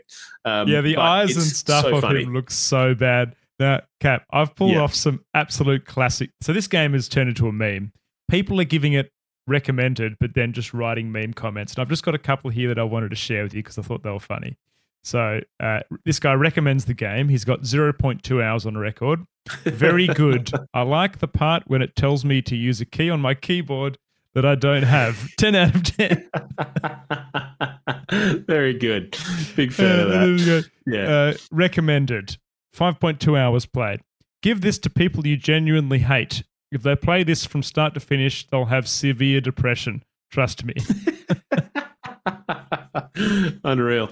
Uh, Yeah. just- well, anyways, it is absolutely horrific. Definitely go and watch a, a little uh, a little clip of it if you haven't seen it already. Apparently, um, there was some uh, stuff that came out later on down the track after it had been out for a little while, um, suggesting that the game had only been in development for a year. And boy, does it show! It looks like bargain bin fucking sh- shit. It's bad. does. It's It's bad. like it's like 40 bucks or something as well. Unbelievable. Oh yeah, yeah, not good at all. Um, so there you go. But uh, but yeah. Anyways, look, that's the uh, that's the quest log, Grizz. Well done. Now, Grizz, You did it. I got to ask, how's your gaming going, mate? Yo, well, I've been pretty busy, Cap, but obviously we've talked about it a little bit. My gaming's been going really good. So I've been playing a lot of Mario Wonder. Um, uh, did a stream of that, contemplating putting together a rough speed run, but yeah, very enjoyable. Um, but also, Cap, I took my Switch away with me, and I have been banging Slay the Spire a lot Nice, man. kind of jump back back into that when I don't feel like platforming. And um, yeah, I'm playing like the Ascension, so I'm I've got Ascension 10 across all the characters now, and that is just a just a fantastic roguelite. Now, what is what's the ascension? What's that? So the Ascension is basically NG plus for each of the characters, and the way it works Ah. is each time you beat the game, you play through it again, but they'll add something that makes it harder. So elites will hit harder, you earn less gold, you start off damaged, you etc. Things are more expensive, and you basically. I, I actually don't know when the Ascension finishes. I think it might be twenty, maybe is the maximum, and then you can just work on tier um, forever. But it gets hard, man. Like, uh, I, you know, I'm really beginning to feel the difficulty now uh, around the Ascension 10 for each of those. But just, just such a good roguelite game. Something that's really simple, but um, you know, the, the the the graphics isn't great, and I think that's what put me off that game for such a long time. But if you were listening to this and you've seen Slay the Spire and you go, "Oh, the graphics don't look great," maybe this isn't for me. Um, the core gameplay mechanic in that game is just so well put together um, hours of gameplay. It's on Switch as well, so works great on handheld. But yeah, just a really good, just a really good game. Hell Really yeah, good. man! You can't. Yeah, you definitely can't knock Slay the Spire. It's um, yeah, just a consistently um, well appreciated game by the gaming community, and for good reason. I mean, I feel like uh, since that game came out, there has not really been a card brawler since that's really Yeah. hit the mark properly. Yeah, we had that. We had that one that came out that I played, which I talked about on this Wild show. Frost? called yeah. What's it called? Sorry, Cap Spark Frost. Is it? Is that what it is? was it Wild Frost or something? Wild Frost? Wild Frost. And look, it tried to deliver what um, Slay the Spire is, but just I don't know. It had probably better animations. It just didn't didn't quite hit the mark um, like Slay the Spire did. Just the balancing in that game is they've just done such a good job. You know, each of the Yeah. characters are so uh, unique, and there's different ways you can win each run with each of those characters, and it's just a delight to play. Yeah, yeah, that's well. awesome, mate. Big Um, fan of it as well. Cap, so- I also just wanted to quickly touch on uh, the Dota 2 International. Uh, the finals were played this morning. Uh, a winner has been touted. I won't spoil it for you. Uh, I did look it up. Um, look, I want to go back and watch some of the finals games. I heard there were some really good ones in there, um, but being away over the weekend. Um, Cap, this is the first year in, I think it's like five or six years that I haven't uh, made a point of watching the Dota 2 finals. And I don't know whether that's saying something about the state of the game or the lack of prize pool or lack of hype or whether I uh, just didn't get hyped about it this year. But yeah, I mean, very unlike me. Maybe it is a hype thing. I know that you also weren't feeling the hype this year. This year around. Yeah. Oh man, I don't know. I think like the approach to the battle pass just was kind of sad. Um, if not, maybe a little bit more financially controlled for once. Uh, but I, I just ultimately feel like people weren't really talking about it, and Hmm. uh, I, I don't know. I mean, I- there was I- I also was kind of way- in our Sorry, you go. Interrupting you. No, I was just, I was, all I was going to say was just in our friendship circle, like normally there's a lot of hype and there just was kind of virtually none. Um, you know, babies have certainly um, probably marred that a little bit, but uh, Yeah, but true. on top of that, I, I still feel we generally made a fairly reasonable effort despite those kinds of life things. And I just don't think we're as hyped up this year. Uh, I, I can't quite put my finger on it, Grizz. I think it was a lot of issues that just kind of didn't really, yeah. Even, on my too well. Twitter, though, like, you know, I'm looking at that every day. I reckon I saw more uh, around IEM and the CS2 tournament than what I did around the Dota 2 International. Uh, one of our uh, listeners, actually, Erish, is there. He is in Seattle. He is in Seattle. Oh, Watch the finals. Are you serious? Yeah, he's posted some photos in my Discord if you're in there, if you want to have a look. But he was on the main, main stage watching that. So um, Dude, that's so sick. it is cool. Yeah, and look, I hope that uh, maybe next year, maybe me be more hyped. It is my favorite esport, but yeah, this one kind of missed the boat on a little bit, unfortunately.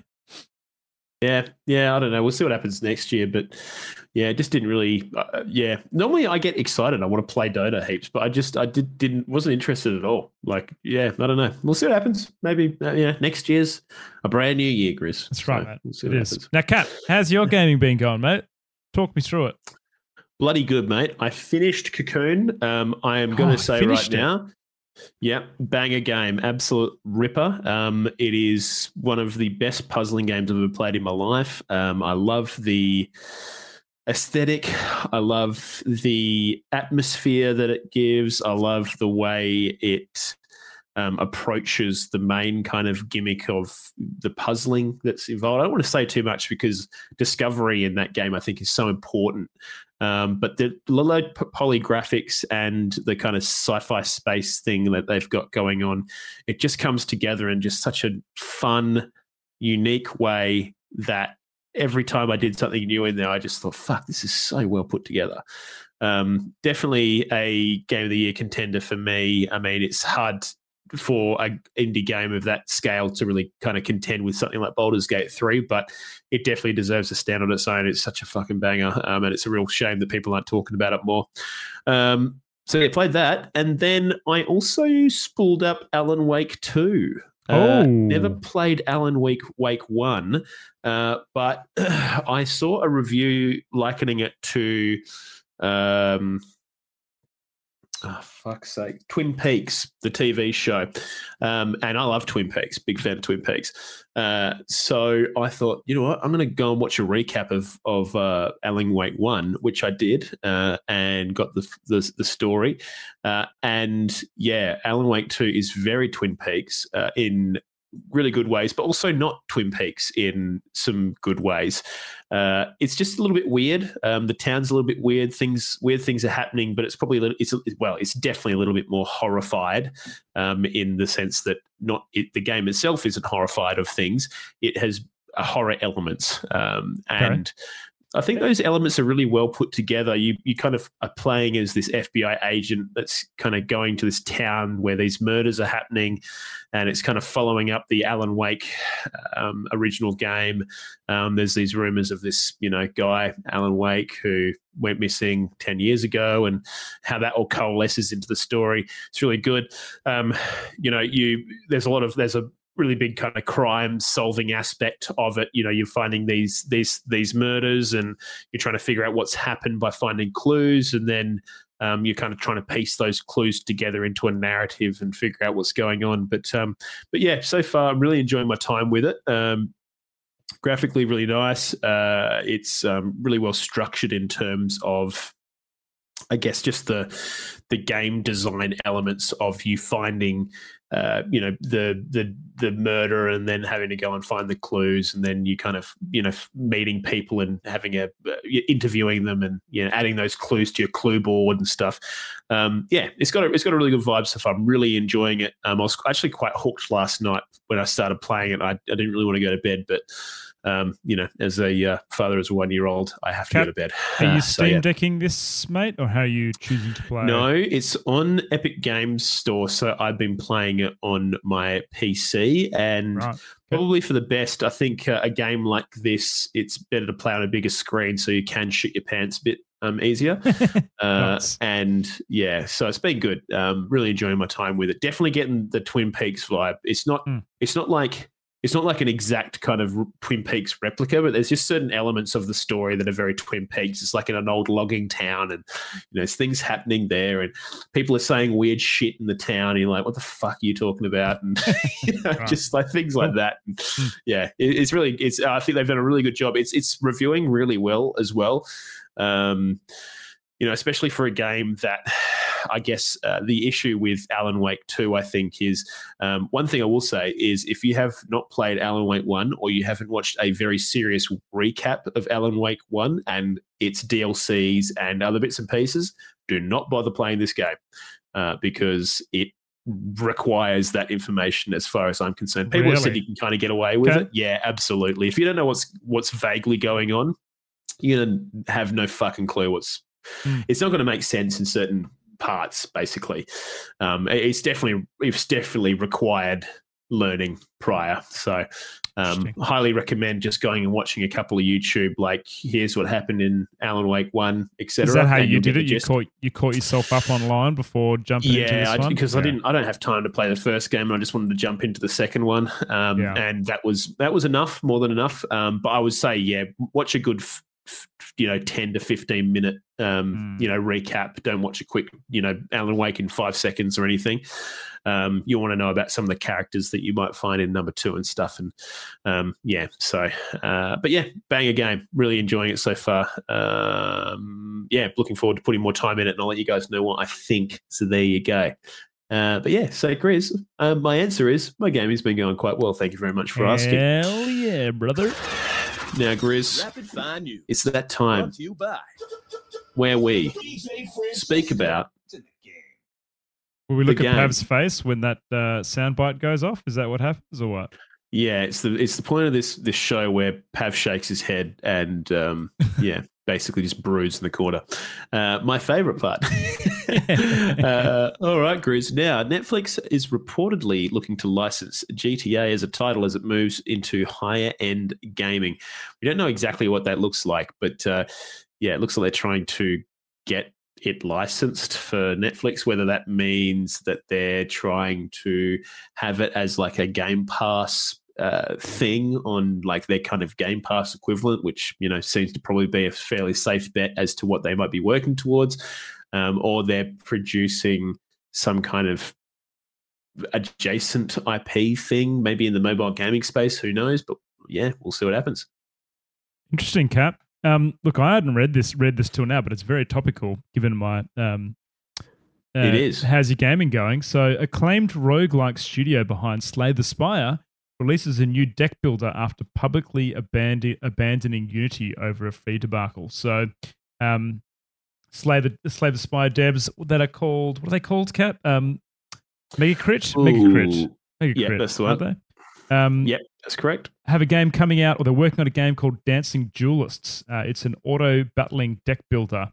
Um, now they're using the Godot engine cap, so moving away from Unity after that debacle. Yep. So, Yep. um, Um, I will just um, sort of mentioned, so, this was a project that they churned out as a game jam. So, if you're not aware of what a game jam Oh, is, cool. it's basically, um, you know, in the gaming dev community, uh, people will often come together and build games in a weekend, just kind of just put a product product out. They work together on a mini team and try Yeah. and spit something out within a finite amount of time because, you know, games quite often can kind of be bloated into project um, time because people kind of just want to add more and more things and you know.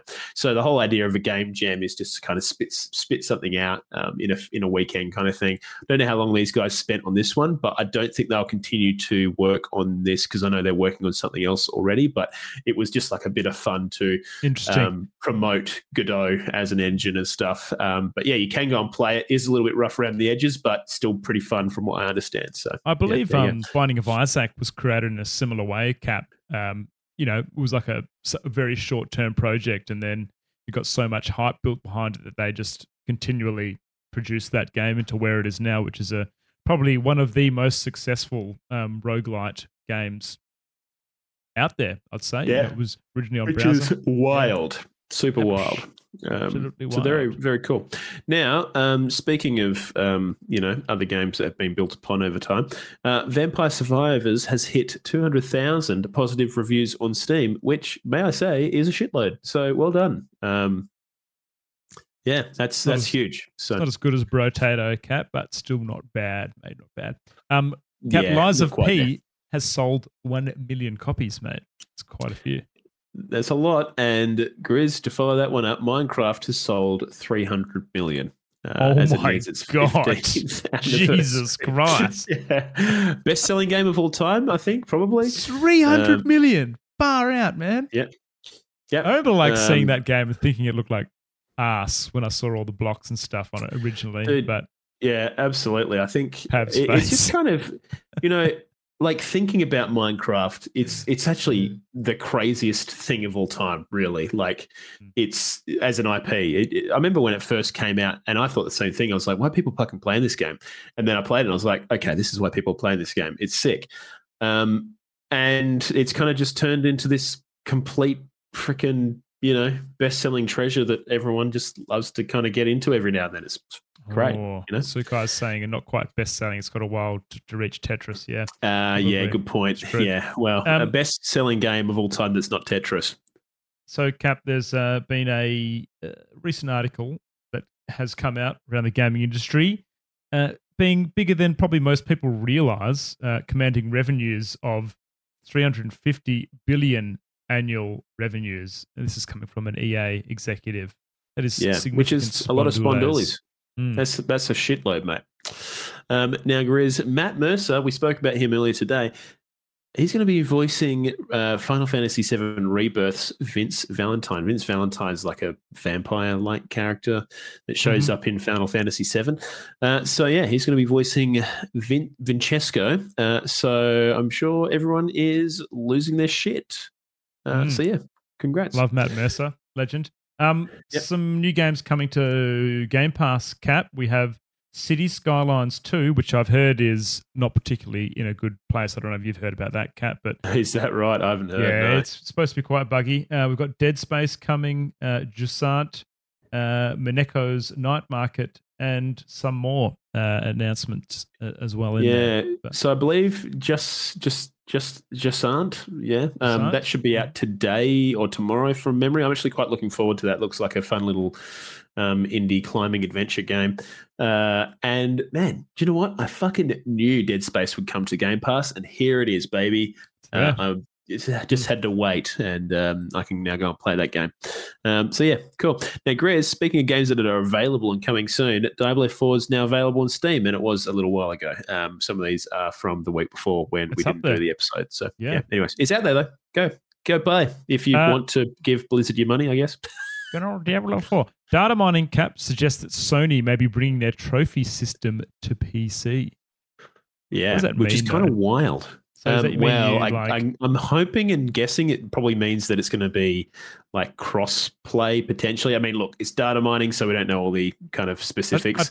I tell you what, Cap, like, I reckon the Sony trophy system is a big endorphin hit. Like, I actually like Oh, seeing dude, by trophies. Steam hasn't done a particularly good job at nailing the.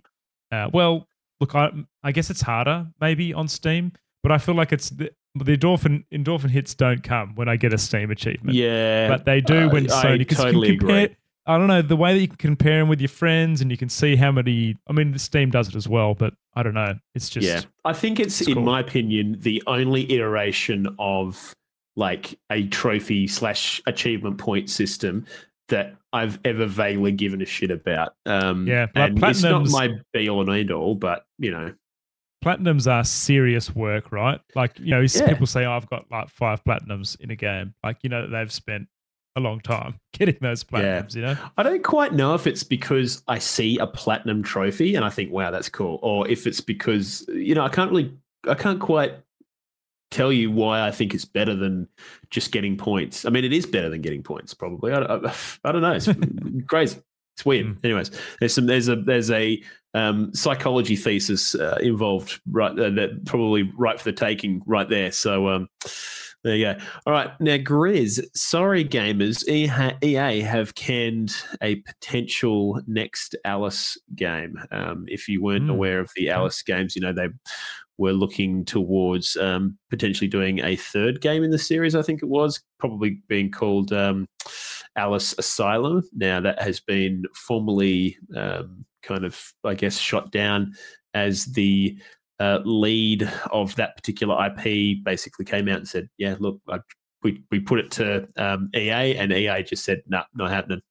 basically, I think they cited market conditions and um, IP uh, analysis as yeah, basically not keen.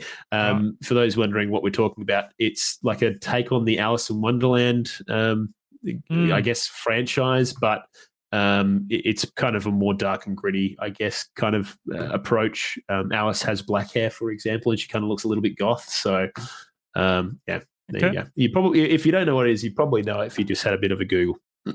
Um, Cap, your favorite game, Redfall. Apparently, it is my favorite. How do you know? reportedly wants to give it a redemption arc. Rumor has it that the uh, Redfall Ah. devs are pretty keen to stick with the vampire shooter for years ahead. Will we Yeah. see this uh, No Man's Sky and kind of them turned this around into something that's highly fucking decent? doubt it. I don't think they know how much work is involved in turning out round an IP like this. I mean, they need to produce a hit anime.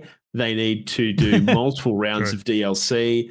Um, you know, they need to. Yeah, it's it's going to be a full thing. So, I mean, can they do it? I don't know. I really don't know. Um, so there you go. Um, Grizz, finally, Final Fantasy Online has revealed its next job coming alongside the uh, Dawntrail expansion. It is the Viper.